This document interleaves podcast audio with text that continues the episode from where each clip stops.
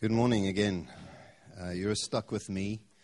So if you had hopes of leaving with the kids uh, to do all kinds of fun stuff, um, sadly you're with me in the auditorium. Life for me and Sheree started off in South Africa.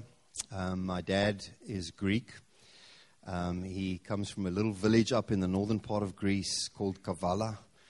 Um, and he moved to South Africa when he was 25. Hence the really interesting spelling of my name, Ioannis or Yanni.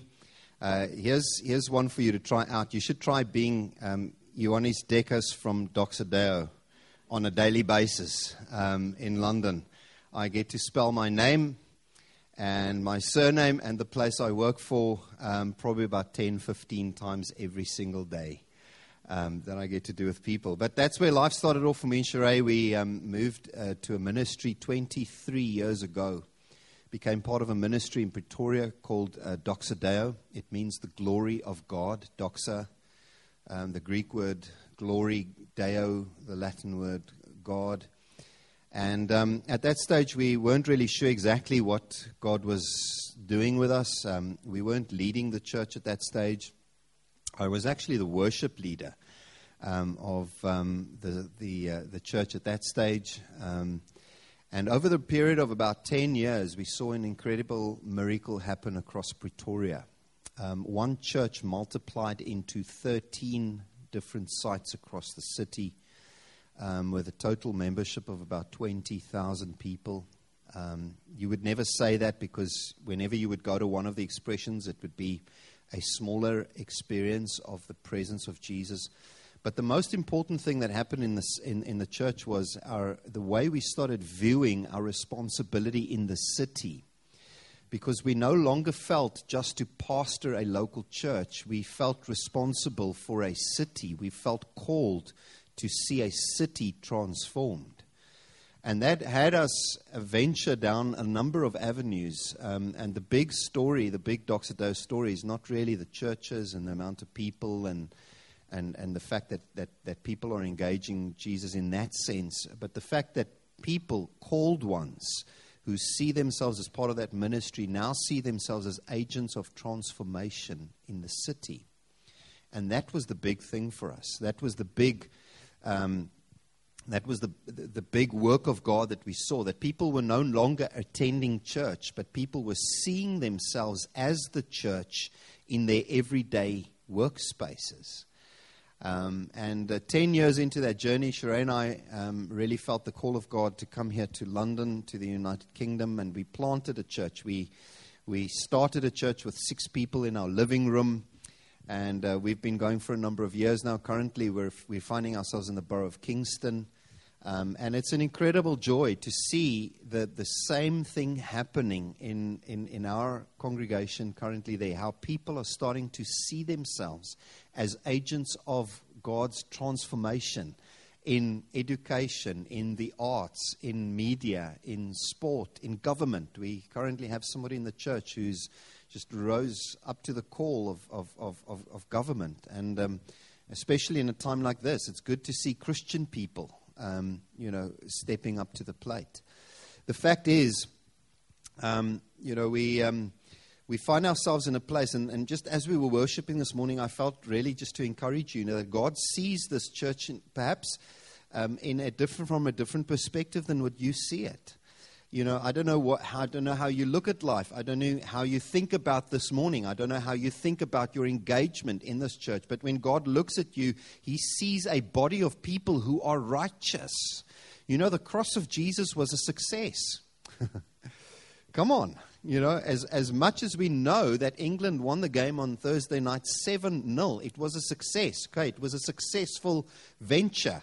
Um, the, the tricky one was the rugby a few weeks ago. Okay, that, that, that one will bring a few contention. And my, my, you know, I can see my father in law waving his fist at me. We were actually supporting England in the morning because we really thought they were going to beat South Africa. And then, yeah, okay, the rest uh, remains. But here's, here's the thing the cross of Jesus was a success.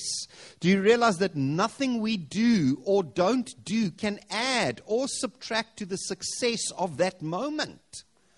It was a success. God sees, looks at this church. He looks at the people of God in this church and thinks of you as righteous. He thinks of you as a resurrected church.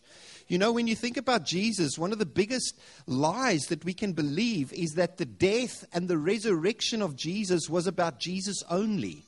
The death of Jesus did not just reposition Jesus, it repositioned all of humanity.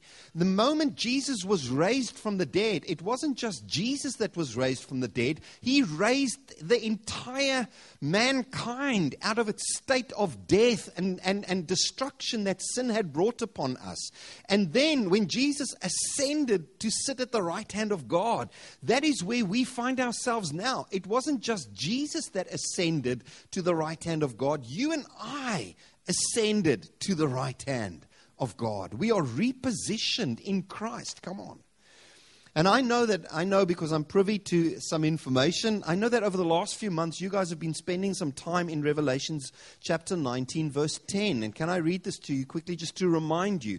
You know, it's, it's the part where John the Apostle you know, has this magnificent revelation of, of Jesus, and, and he's, you know, and, and whilst he's busy with him, an angel also appears to him, and he falls down at the angel's feet, and the angel says to him, do not worship me, because I am a fellow servant with you and your brothers who hold to the testimony of Jesus. And then the angel encourages him and says, Worship God.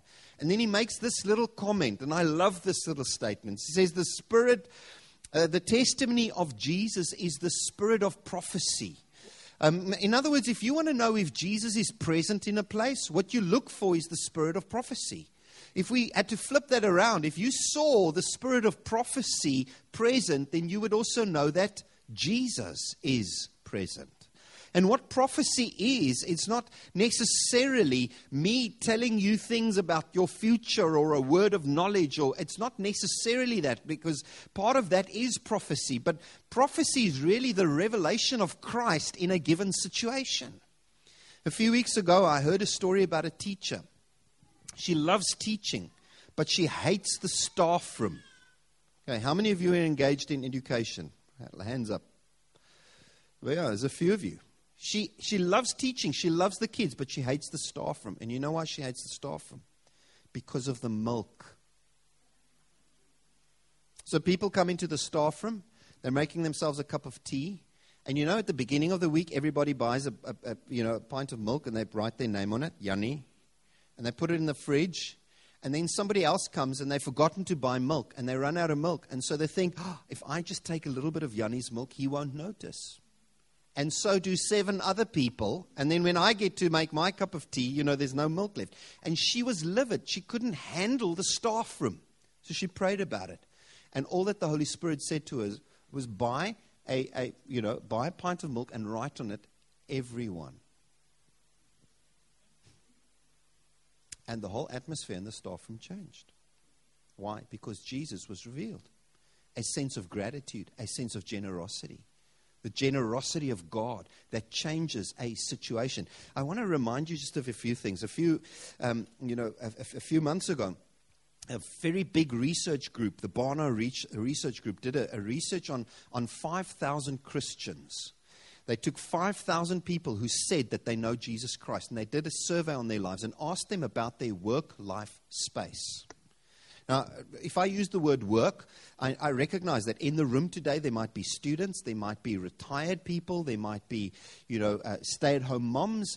Um, and so when I use the word work, I'm using it in the sense of what do you do from a Monday morning until, you know, a Friday afternoon? What, what is that part of your life that, that you are engaged in? And they took 5,000 surveys of people's work life space. And they asked them a few things, and this was the interesting feedback. They said that 34% of the people that filled out those questionnaires came back and said that they have no connection between what happens on a Sunday morning in their faith and what happens in a Monday morning in their work life space. 34%. Here was the other scary thing that another 38%, now this is 72% of people that they researched, 38% of them said that we were onlookers. We were passive, but we were positioned to connect faith to work life, but we never did. So we knew about it, we were aware of it, but we never did. 72% of those 5,000 Christians said either we don't connect faith and work at all, or we know that we can, but we don't do it. And only 28% of those people said that we know how to actively integrate our faith into our work life space. Now, if we had to do a quick survey along this room, that would mean that seven out of every 10 people that we counted would fall into the area. That's how massive that is. Seven out of 10 people in this room would not have the capacity to connect what happens here on a Sunday into what happens on a Monday. It's huge. If we look at the example of Jesus, out of the 132 public engagements of Jesus, do you know that only 10 of them were not related to a work life space? that means that 92% of Jesus' public ministry moments were related to a work life space. He even told stories like that. He told stories about fishermen, about farmers, about business owners, about coins, about pubs. Right? As a matter of fact, you found him more in the pub than what you found him in the synagogue. That's why they referred to him as a, as a, as a you know, wine bibber. Come on. Do you know that 92% of Jesus' life, his public engagement, happened outside of what we know as church life? If you think about the stories that he told, 42 out of the 52 parables that Jesus told were in the context of our work life space. It was consistent in the New Testament with the New Testament church. Um, uh, out of the 40 miracles that we read in the New Testament book of Acts, 39 of them happened in the marketplace and not in the synagogue. Only one of them happened at the gates of the synagogue. All the rest were in work life spaces.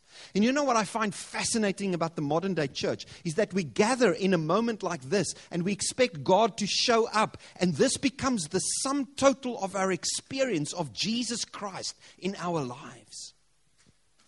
And the minute we step out, we step out into something we call life. And then we're not really expecting God to show up in some or other significant way or form. it's crazy. Let me tell you, it's crazy. And what I want to share on this morning with you, I, I, I, want to, I share with you about two cities that you see in Scripture. You see Jerusalem and you see Babylon. Jerusalem was the city of God. Uh, if, you, if you broke down the word Jerusalem, Jerusalem, it, it means the, the place of the peace of God, the place of the wholeness of God. And somehow, you know, when we think about the church, we, we, we think about the experience of Jerusalem. This is the place of the peace of God. And then when we go out of the doors, we enter into something that we sometimes think of as Babylon. And I'm not saying the world out there is Babylon, but somehow in our minds, we shift these two things apart. And we have Jerusalem on one end and we have Babylon on the other end. And when you read scripture, something very interesting happens. Read this portion of scripture with me in Jeremiah chapter 29, verse 4 to 7. It says, Thus said the Lord, the God of Israel, to all the exiles whom I have sent into exile from Jerusalem to Babylon. have you ever thought about that? God sent them there, He sent them into Babylon. And then He says, Build houses there and live in them Plant gardens and eat their produce. Take wives and have sons and daughters. Take wives for your sons and give your daughters in marriage, that they may bear sons and daughters. Multiply there and do not decrease. But seek the welfare of the city where I've sent you into exile and pray to the Lord for it on its behalf. For in its welfare you will find your welfare. It's crazy if you seek the peace and the prosperity of the city to which God has sent you, then it will bring peace and prosperity to you. You know, so often we pray for the welfare of the church. God says, no, no, no, there's a different order here. Pray for the welfare of your city, because in the welfare of your city, your church will also have peace. We read in, we read in Scripture about a young man called Daniel who found it, who found the capacity to thrive in a place called Babylon. Now, you know, when, when my dad, my dad grew up Greek Orthodox. And so he knew about Jesus. He didn't really know Jesus himself. He knew about Jesus. Moves to South Africa. And then in a service where a, a huge evangelist one day preaches, I was four years old. My dad comes to know Jesus, and so does my mom. And so from the age of four, I went to, to church with my parents and I went to Sunday school. And we would go to Sunday school and I'd learn about this guy in the Bible called Daniel. Have you ever heard of him?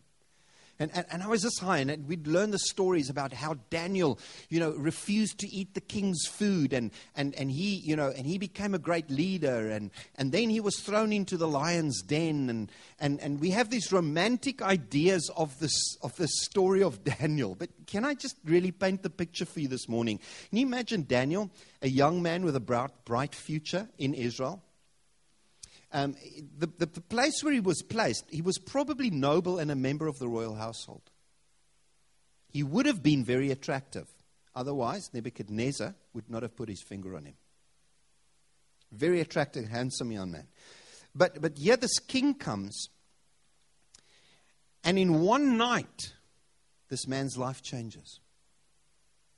In one night, the king of Babylon comes in and he takes them away he, this young man who was the cream of the crop, who had his life planned out for him, I mean, this is like future stuff. And in one moment, that changes. Come on, for who of you has that been the, the case in this room? In one moment, your life changed. That which you thought was is now no longer. And this king, Babylon, Nebuchadnezzar, he hauls off these young men. He was a godless, king, probably de- demonic in nature. And he takes these young men, the cream of the crop, into this hostile environment. As a matter of fact, the fact that he calls Daniel uh, Balthazar, Balthazar was, was the son of a demonic god called Marduk. Can you imagine being Daniel, the God is my judge man, this guy with a future, and suddenly you're the son of a demon? You're being called the son of a demon. This is how this young man's life was changed. Uh, I think an untold part of the story was the fact that he was emasculated. You, you, know, he had, he had to survive the indignity of castration. And, and whilst the Bible doesn't say that about Daniel, it does say that that was the environment that he functioned in and, and the place that he served in within Nebuchadnezzar's household would have demanded that of him. No longer the romantic story I grew up with. It's no longer the, the, the, notion of this, you know, here's the Christian and he's living up, you know, lifting up the banner and it's rah, rah, God here in Babylon. This is a completely different scenario. And can, and can, I tell you where I'm heading with this message this morning? Because here's what I find frustrating is that very often we find Christian people who only survive Babylon. They do not thrive in Babylon.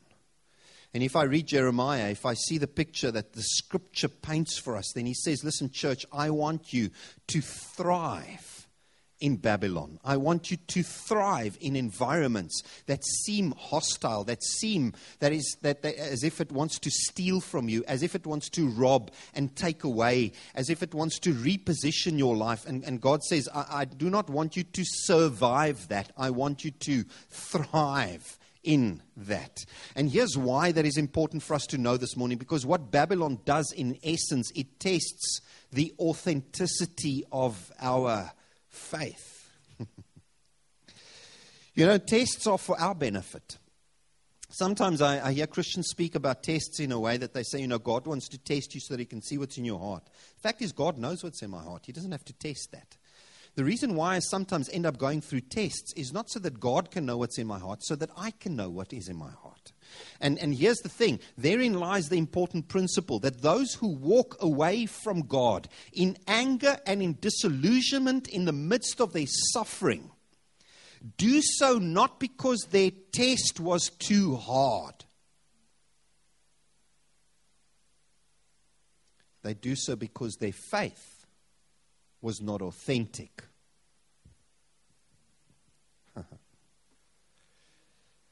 And in the day and age that you and I live in, we find a lot of things that we you know, connect our lives to, and we think this is faith, this is authentic faith. Let me give you two examples. Here's the first one good intentions.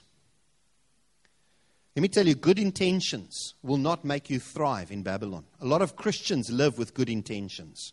You know, they have high moral standards. They have a fast start that this causes us to have some kind of a spiritual confidence. But let me tell you, if people follow, really follow Jesus, um, some of them are going to come to Jesus like the rich young man did and, and, and said, You know, what must I do to follow you? And Jesus says, I want you to give everything away, sell all your goods, goods, you know, give the money to the poor, and then come and follow me. And never does that young man return.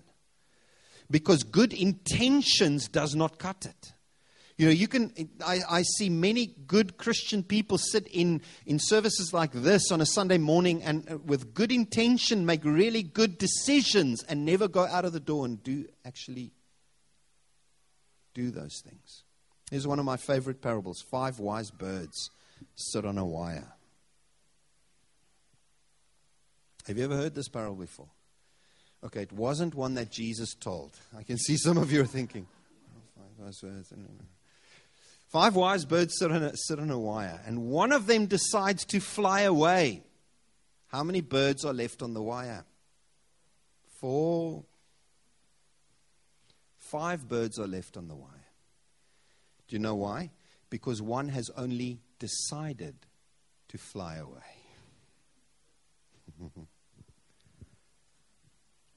Good intentions. Let me tell you, if you're a bird on the wire and you've made some decisions and Babylon comes your way, you will not thrive.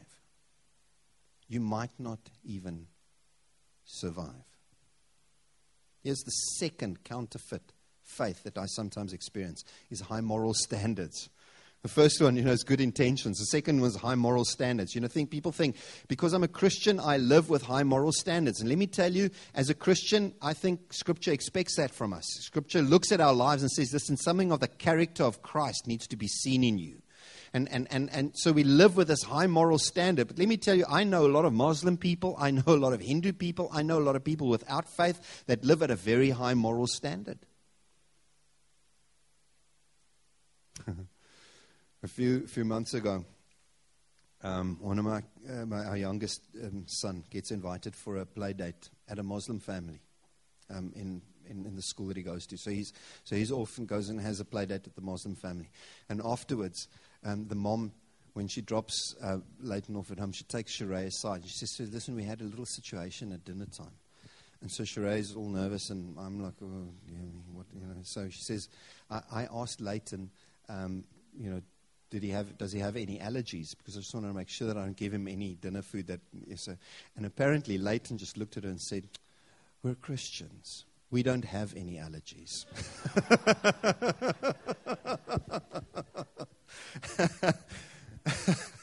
Which is a completely different discussion.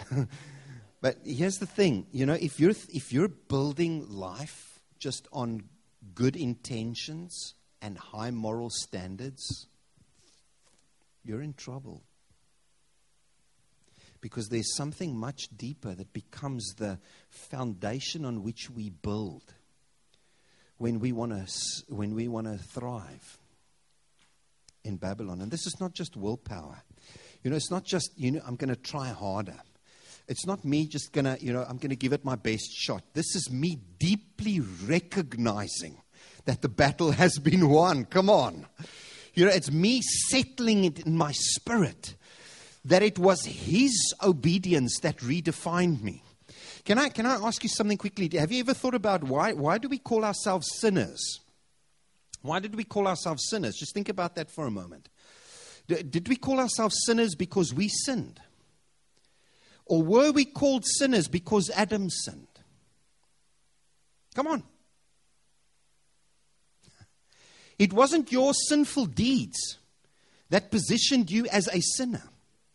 It was because of the disobedience of one man that all of humanity was repositioned into a reference of a fallen state where our mind has been dulled to the reality of who we truly are. Come on. And let me tell you, as much as we receive that, As much as we recognize that we have been sinners, not because we sinned, but because Adam sinned. Let me tell you, because of the obedience of one man. Come on. It's not your righteous deeds that now make you righteous. It is because of the righteousness of God that you have been declared righteous. And you have to get rid of this old way of thinking. You have to get rid of this thing that I, you know, Jesus died and now I'm going to give it my best shot. I'm going to attempt to live as righteous as I possibly can. No. Jesus looks at you and he says, You are righteous. Not because you have done righteous deeds, but because you have been declared righteous by my Son. Now we have the privilege and the power to outwork this righteousness. Uh. The battle has been won. It's not me giving it my best shot. You know, Jesus didn't, didn't, didn't, didn't, didn't um, he didn't uh, test your design. He wasn't, you know, wasn't experimenting with how he created you. He fashioned, he fashioned you according to the blueprint, his son. Jesus is not an example just for us. He's an example of us. He's an example of somebody who on earth discovered his true identity and destiny in his father. And he now outlived that. And we look at that reference and we say, what a beautiful life that is. And God says, you have the potential to live in the same way.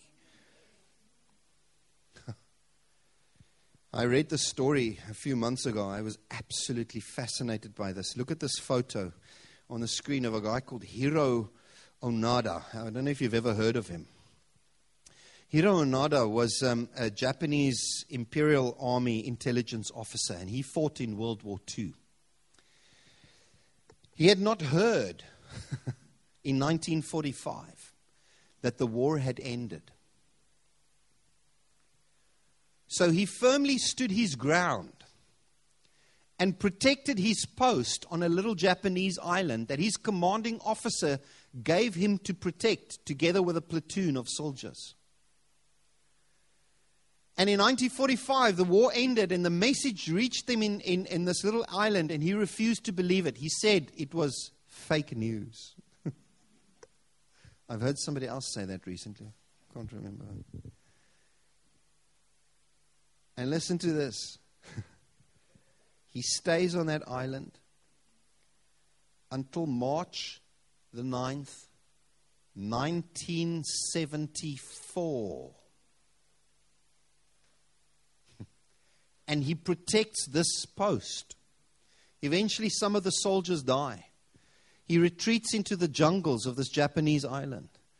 They've dropped leaflets he refuses to believe the leaflets. They send people to come and tell him that the war is ended. He kills them in guerrilla warfare. and for a period from 1945 until 1974, this guy fights a war that ended in 1945. it's crazy. I know Christians like that. They fight as if Jesus is not won. They battle as if Jesus has not done it all. Come on. He said it is finished. And on this day, March the 9th, 1974, they dress up his commanding officer, who was fortunately still alive. They send him down to this Japanese island. He goes into the jungle, he finds him, and he brings him out. And here the, on this picture below, he hands him his ceremonial sword with 500 rounds of ammunition, his rifle that he had that was still in working order, and his dagger in its white case, and saluted the flag of his nation and then surrendered. It's crazy. We look at this and we, we think, how on earth is it possible? When for 2,000 years Christians live as if Jesus did not did this, done this on our behalf. Listen to what 1 Peter 1 verse 7 says. I want to read this portion of scripture here. I think it's on the screen, Ben, if you want to add it over. He says, This will help you in those difficult times, says Peter. Think of your faith as something much more precious than any possible evaluation of gold.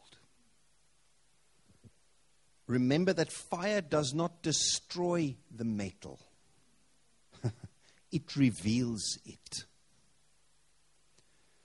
Fire does not destroy the metal. You know, maybe some of you are sitting here and you're in a work situation, a physical work situation, where you feel you know, that, that, that, this, this situation is killing you. It's just like Babylon. It's, it's ungodly. It's not this. You should. Can I tell you that what that situation does to you, it does not destroy the gold of your faith that is inside of you. It just brings it to the fore. Come on. It shows this world that Jesus Christ has been victorious. And that's why you can thrive in Babylon. Listen to how beautiful he says this. It reveals it now. Even gold is an inferior comparison to your faith. Gold as a currency has only temporal and unpredictable value. It fluctuates as the market changes. Now, in the same way that fire reveals gold, your authentic faith makes Jesus Christ visible and gives much reason to result in even more praise and glory and honor. Jeez. Thank you, Jesus. You know, can I tell you, there's a, there's, a, there's a level of faith that is much higher than your faith in God. There's a level of faith that, that redefines and defines your life that far supersedes the way that you believe in God. Because the way we believe in God, you know, on a Sunday morning we're there, on a Monday morning trouble strikes and we're there. You know, by Wednesday morning we might be over there. I'm not quite sure. You know, Wednesday afternoon, evening you're in the life group and then, then it goes up again. By Sunday morning it's down there. The poor worship team has to work your way up to just get it there. You know, I'm doing my best at the moment to help you. And this is how we this is how we work with our faith. But let me tell you, there's a faith that supersedes that. And it's not your faith in him, it's his faith in you. He believes more in you than what you could ever believe in him.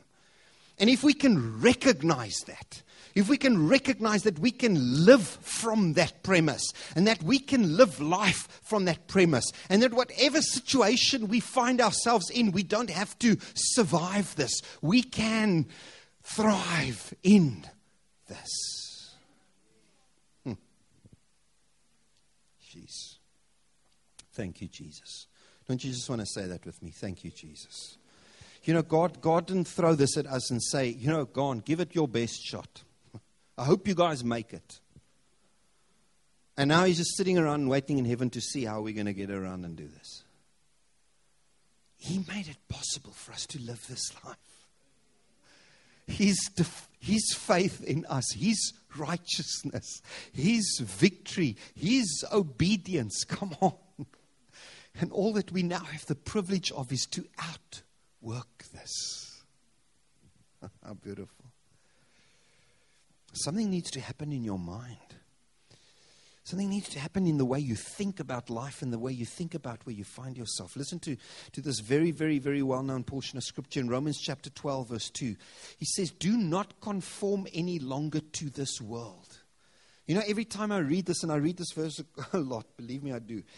But every time I read it, something out of this jumps at me. Why does he say, Do not conform to the, to the pattern of this world? Why does he say, Do not conform? Do you know why? Because it's possible it's possible that you and I can conform our thinking to a level of thinking that does not resemble heaven. It does not represent the place that you and I have been birthed from. Can you, can you, just, can you just think about this for a moment? Before creation, the Father, the Son, and the Holy Spirit in absolute union. There was so much value and honor in that relationship. The Father honoring the Son, the Son honoring the Holy Spirit, the Holy Spirit honoring the Father.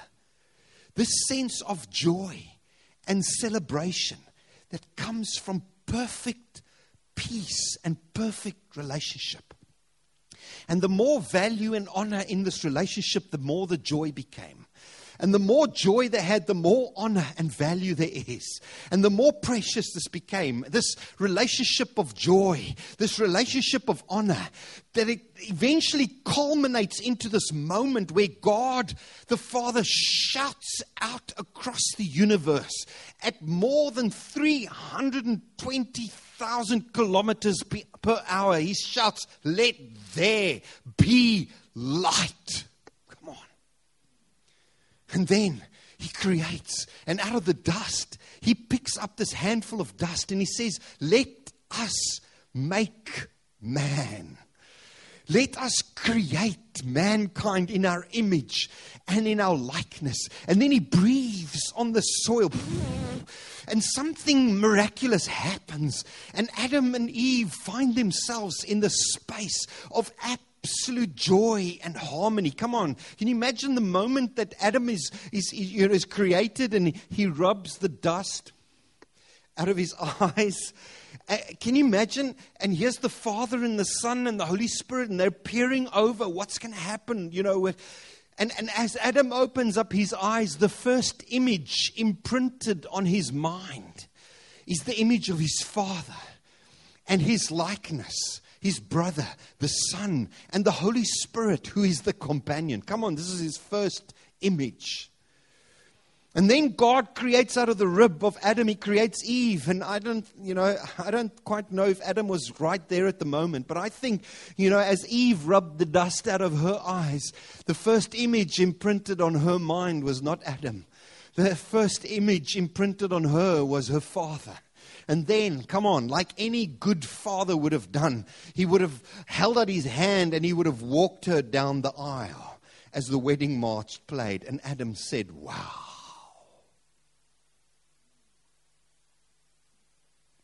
This is where we created from. This is where we come from. You know, no wonder we are faith compatible. No wonder we are joy compatible. No wonder we are peace compatible. No wonder we, you know, we sing the song so easily because it's worry that is foreign to our design. It is fear that is foreign to our design. That's why it makes you sick in your body when you are fearful, because it's not part of what you were created from. You were created from this household of joy. And now Paul echoes these thoughts. Come on. Thousands of years later, he writes this letter to Romans and he says, Do not conform your thinking to a lifestyle and a life pattern that would destroy you and that would have you think less of you than what God has created you from. Jeez. I'd like to end off with a personal story and then well, maybe two stories. For many years, Sheree and I struggled with infertility in our home. We had our eldest son. We struggled for about two years. Had our eldest son. We, we felt that there were going to be more kids. We, we ended up going for tests.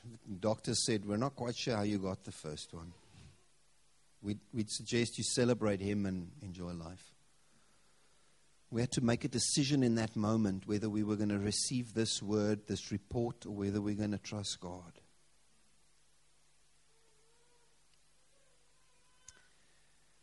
And somewhere along this journey, one day, um, and I won't, tell you the long story. It's, been, it's just very cryptic and very short. One day, I open up our bank account, and there's a sum of money paid into our bank account. We didn't know, up until today, we don't know where that money comes from. Sheree and I had never considered medically assisted processes as part of our pregnancy journey. We'd, we'd never thought about that for ethical reasons, for moral reasons, for mostly financial reasons. So we, we, we, sat down and said, listen, we don't really need anything at the moment. We're, you know, it's not as, you know, what are we going to do with this money? And out of the blue, we decided, why don't we find out about fertility processes? We contacted the doctor. The very next day, she, she got an appointment. Now, was just something, just in that. So we go off to this appointment. I'm, th- I'm sitting there thinking, I've, I've got one question I'm going to ask the doctor today. Sheree had about 20. Okay. I had one question. My question was, how much is this going to cost? And when he goes through his whole story, I ask him, how much is this going to cost? And the, he says, We're not exactly sure. It depends on medication and stuff. But if I had to give you a ballpark figure, this is the amount, and it's the exact amount that was paid into our bank. I'm thinking, okay. So we ask, okay, we're going to go ahead with this. And I mean, within a few days, we were in the in the in the system, and, and they were running the tests and everything else. And eventually, they plant uh, five, I think it was three. They plant three, they call it sister blasts, planted them back into Sheree. And now it's a week, we wait. You must know God had provided the money, God had answered every prayer. There were, there were markers along this journey that we'd asked God for. And so it's a Tuesday morning. We're all excited. We're waiting to hear. And we get the phone call from the doctors. They've done some tests. And the doctor says, Sheree's not pregnant. It was probably one of the most difficult days in our family. My mother in law, she, my father in law, lead a congregation. They, they lead a church in, in another city of our, in South Africa. My mom in law gets into the car and she drives over to us and she, she sits us down at our kitchen table. And she sat me on this side of the table. She sits Sheree down on the other side of the table. And I'll never forget it. Sheree's, Sheree had, had tears squirting out of her eyes. okay, I don't, know if, don't know if that's possible, but I can remember these tears were squirting out of her eyes. And my, my mom in law's opening line is this I want you to say, God is good. And with tears streaming down her eyes, you know, her cheeks, Sheree says these words God is good. And I'm sitting on the op- opposite side of the table thinking to myself, Are you crazy? Have you lost the plot? Do you know what has just happened here?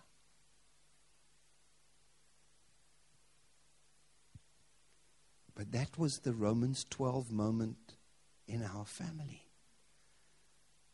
We've had many more, but that was one specific moment where we could have chosen how do I align my thinking in this moment? Am I going to align my thinking to the fact that I know where I come from and what God has established on my behalf? Or will you, like I did around that table, sit there that day thinking, Are you crazy? I will not. And I said it. I said it out loud. I, I'm sorry. I cannot say that now. And I will not. And it took me two years. I was in the ministry. It took me two years to allow God to access that space in my thinking. But that was a defining moment. Within weeks after that, Sheree in her faith was flourishing. She was standing. She was firm. She was moving ahead. She was trusting God. She was, you know, she was moving ahead. And here I was bittered. I was angered. I was angry at God. I was, you know, disillusioned. I, I, I felt that no longer, you know, here I am. And, and, and that was this moment when Paul says, listen, I do not want you to conform your thinking, but I want you to be renewed. I want you to be renewed, be transformed by the renewal of your mind. Then you will be able to do what is the will of God, that a good and pleasing will, perfect will of God. Come on. And this is what happens to us. I want to tell you a second little story. Here's a photo of our three little boys. We went out um, into Surrey last year when the snow came down, and and we we recently moved house, and so we in one of the boxes that we found in the house was this book, The Dangerous Book for Boys. I don't know how many of you ever know that, uh, that, that um, have ever seen that book, but I believe every boy on the planet should have a book like that, okay? Go and buy your grandsons and your children one of those books. There's one for girls as well, but I don't have girls in my house, so that was a non issue. But we have four boys. And so a few years ago, a number of years ago, I bought this book for Malin, and he was reading it and reading and reading, and ended up in a box as he grew older. And now the three little ones, because later God answered our prayer, okay? You clearly see that. The, that moment there around the kitchen table wasn't the end of the journey for us. But now these three budding boys are in our house and they discover this book, and for some other reason, for weeks on end, they read this book. It tells you how to play poker, okay? It doesn't do any underage drinking, so relax. Uh, but it tells you how to play poker. It tells you how to build a trap for a rat. It tells you how to fall out of trees and go hiking. It tells you how to work a compass. It's just one of those books. You have to, a boy has to have a book. It tells you how to manage a girl on a date, right? Open the door for her and pay the bill. Um, and all the girls are going, yay. So they're reading this book. And one day I come home, Sheree, they, they're standing at the door waiting for us. Can we have a family meeting, please? So, okay, so now we're off to the kitchen. Now, at that stage, Malin had just gone off to Southampton to the university. So his room in our house is now empty. Going. So now they've figured it out. They were, uh, can, if we can move Braden to Malin's room, then Joan can go to Braden's room and Leighton can be in this, and everybody's got their own room. But now, why do you want to give Braden this specific room now? So, no, because they've got a plan. In the dangerous book of boys, they've read how to build a zip wire. And they've figured out that if we gave Braden this room, he could build, we could build a zip wire from his room, which is on the first floor, all across the garden to the back shed. And then, if we positioned the trampoline right, they could at any moment let go of the zip wire to fall onto the trampoline. And all I have to do is just say yes. I mean, they've got the list. The book says, here's the list of things you need. We can go off to B&Q right now and go and get the stuff if, if I'm happy with this. Um, I, all I have to do is say yes. now, you, you can see where I'm heading with this. If three little boys can throw their life at a book so strongly that they're convinced this is going to work. All I have to do is say yes. How much more? Come on. How much more can the people of God not throw themselves on his opinion of us? Come on. To be renewed in our mind,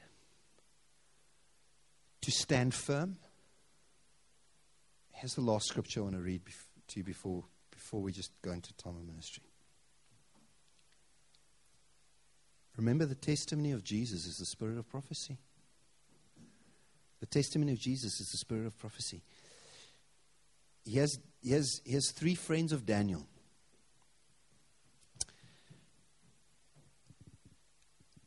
The king's servants hated them because they were thriving in Babylon.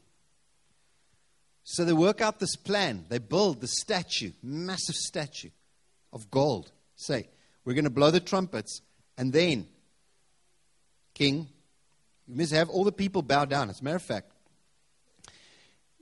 when, when we'll see if Shadrach, Meshach, and Abednego actually get to do this. So everybody's there. I'm not quite sure how it worked. But all the people are there, and the trumpets blow, and everybody bows down. And the only three standing Shadrach, Meshach, Abednego.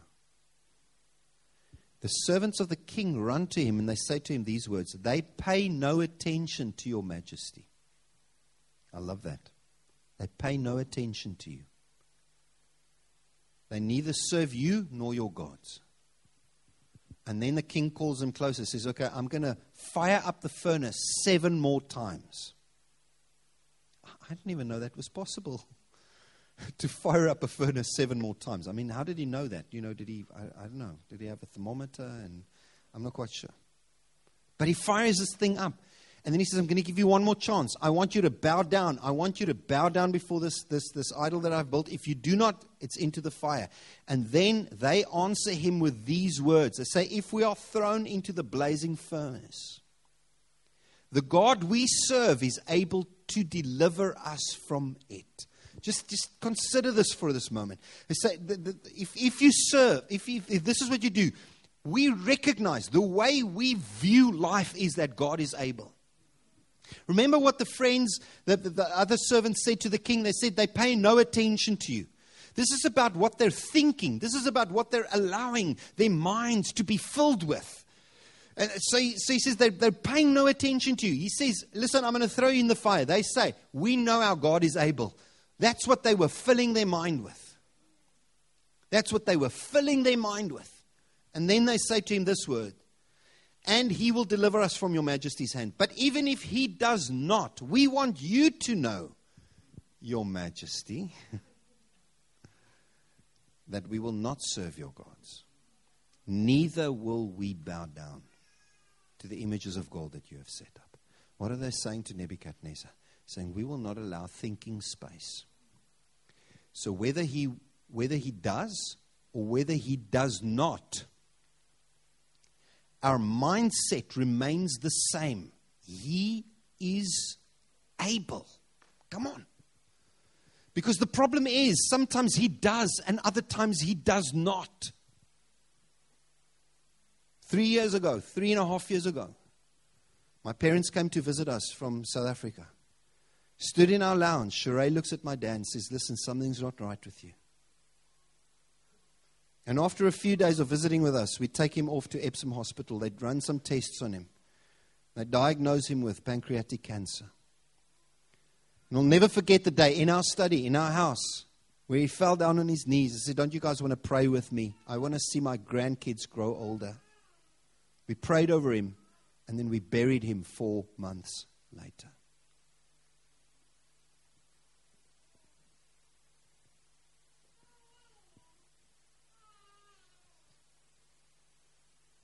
If we are thrown into the blazing furnace, our God is able to deliver us. But if He does not, we will still not give you thinking space. We will still not pay attention to you. We will still recognize He is able. Because that's the story of our lives. Come on. Forest Hill, that's the calling of our lives. The question is how do we connect Monday and Sunday? How do we how do we move beyond the parameters of being a people who only expect God to show up on a Sunday? and praise Him. He does. He comes, He ministers. People are healed, people's lives are changed. We just heard the stories again, you know, of, of, of, of Stevie telling this, this young man, and, and, and this young man saying, you know, four months ago, I didn't even know about God or church. Now I'm praying. Come on, that's beautiful. But if we don't have the capacity to connect that, if that young man does not recognize that he's an agent of God sent into his school, you know, that, that, that leaves our faith only at a Sunday. There's something that needs to transform us. It brings us into this place where we know not survive Babylon, but we thrive Babylon. It's God's desire for you. I'd love to pray for people this morning, and I'm. I'm just going to ask you, by just by show of hands, if you, if as a matter of fact, if you want to say something in this word has deeply touched me today, I want to be included in this moment. Don't you want to stand? Don't you want to stand just where you are? Don't you want to stand? Father, thank you that we can declare in this moment God is able regardless of the situations we face, regardless of the, the, the, the position we find ourselves in, regardless of the moment that def- try to define us, the thing that might have tried to distract our attention or try to pull our energy away or, or perhaps even came unexpectedly, we weren't expecting this thing to come. Thank you, thank you, Lord. This moment you are faithful. You are faithful, Lord. You are faithful. Your promise stands true. Your cross was a success. We say thank you. Can I invite you to say that. Thank you, Lord Jesus. Thank you. Your cross was a success. Your cross was a success. Thank you, Lord. Thank you, Lord. Thank you, Lord. Thank you, Lord. Thank you, Lord. Thank you, Lord. And Lord, as I pray over these men and women standing at this moment, I pray that they would, they would, they would have the see that they have the capacity to receive something from you today. They have the capacity to receive a renewed mind. Thank you, Holy Spirit, that you are working in them so that you can work through them. Thank you, Lord, that even in this moment, your word is washing away old mindsets that have kept them, uh, that have kept them captive, that have kept them perhaps even in a place where they, where they find themselves limited. They find themselves as if their arms can't move. They're, they're inhibited. Thank you, Lord, that in this moment, Freedom comes in Jesus' name. Freedom comes in Jesus' name. Thank you, Holy Spirit. Thank you, Holy Spirit. In this moment, you release the shackles or feet that they can see themselves run, that they can see themselves run with freedom and liberty. This thing will no longer inhibit or intimidate them, Lord. Thank you that they see a change in this. This fiery furnace will no longer intimidate. Our God is able. Our God is able. Our God is able. Our God is able. Thank you, Jesus. Thank you, Jesus. In this moment, you remove fear, Lord. In this moment, you remove fear. You remove fear. You replace it with courage, Lord. You replace it with courage. In this moment, you remove intimidation and you replace it with boldness of your kingdom. Thank you, Lord. You replace it with boldness. In this moment, you remove worry and distraction, Lord, and you replace it with focus and clarity. Thank you, Lord. In this moment, you remove bitterness and anger. Bitterness and anger. You take it away, Holy Spirit. You take it away. It does not belong to us. And you replace it with your wholeness and with your peace. Thank you, Lord, that a new sense and faith for your provision rises up in people. This thing that they've thought was not possible, thank you, Lord, you see, that you make them see this morning it is possible. All things with you are possible. We thank you for that, Jesus. We thank you for that, Jesus, in your name. Thank you that we can pray this in your name, not in the name of the Forest Hill Community Church or Doxa Deo or any organization. We pray it in the name of Jesus, the name that is above all names, the Lord of all, the King King of Kings. We thank you for this in Jesus' name. Can I invite you to say with me, Amen? Amen. Let it be so.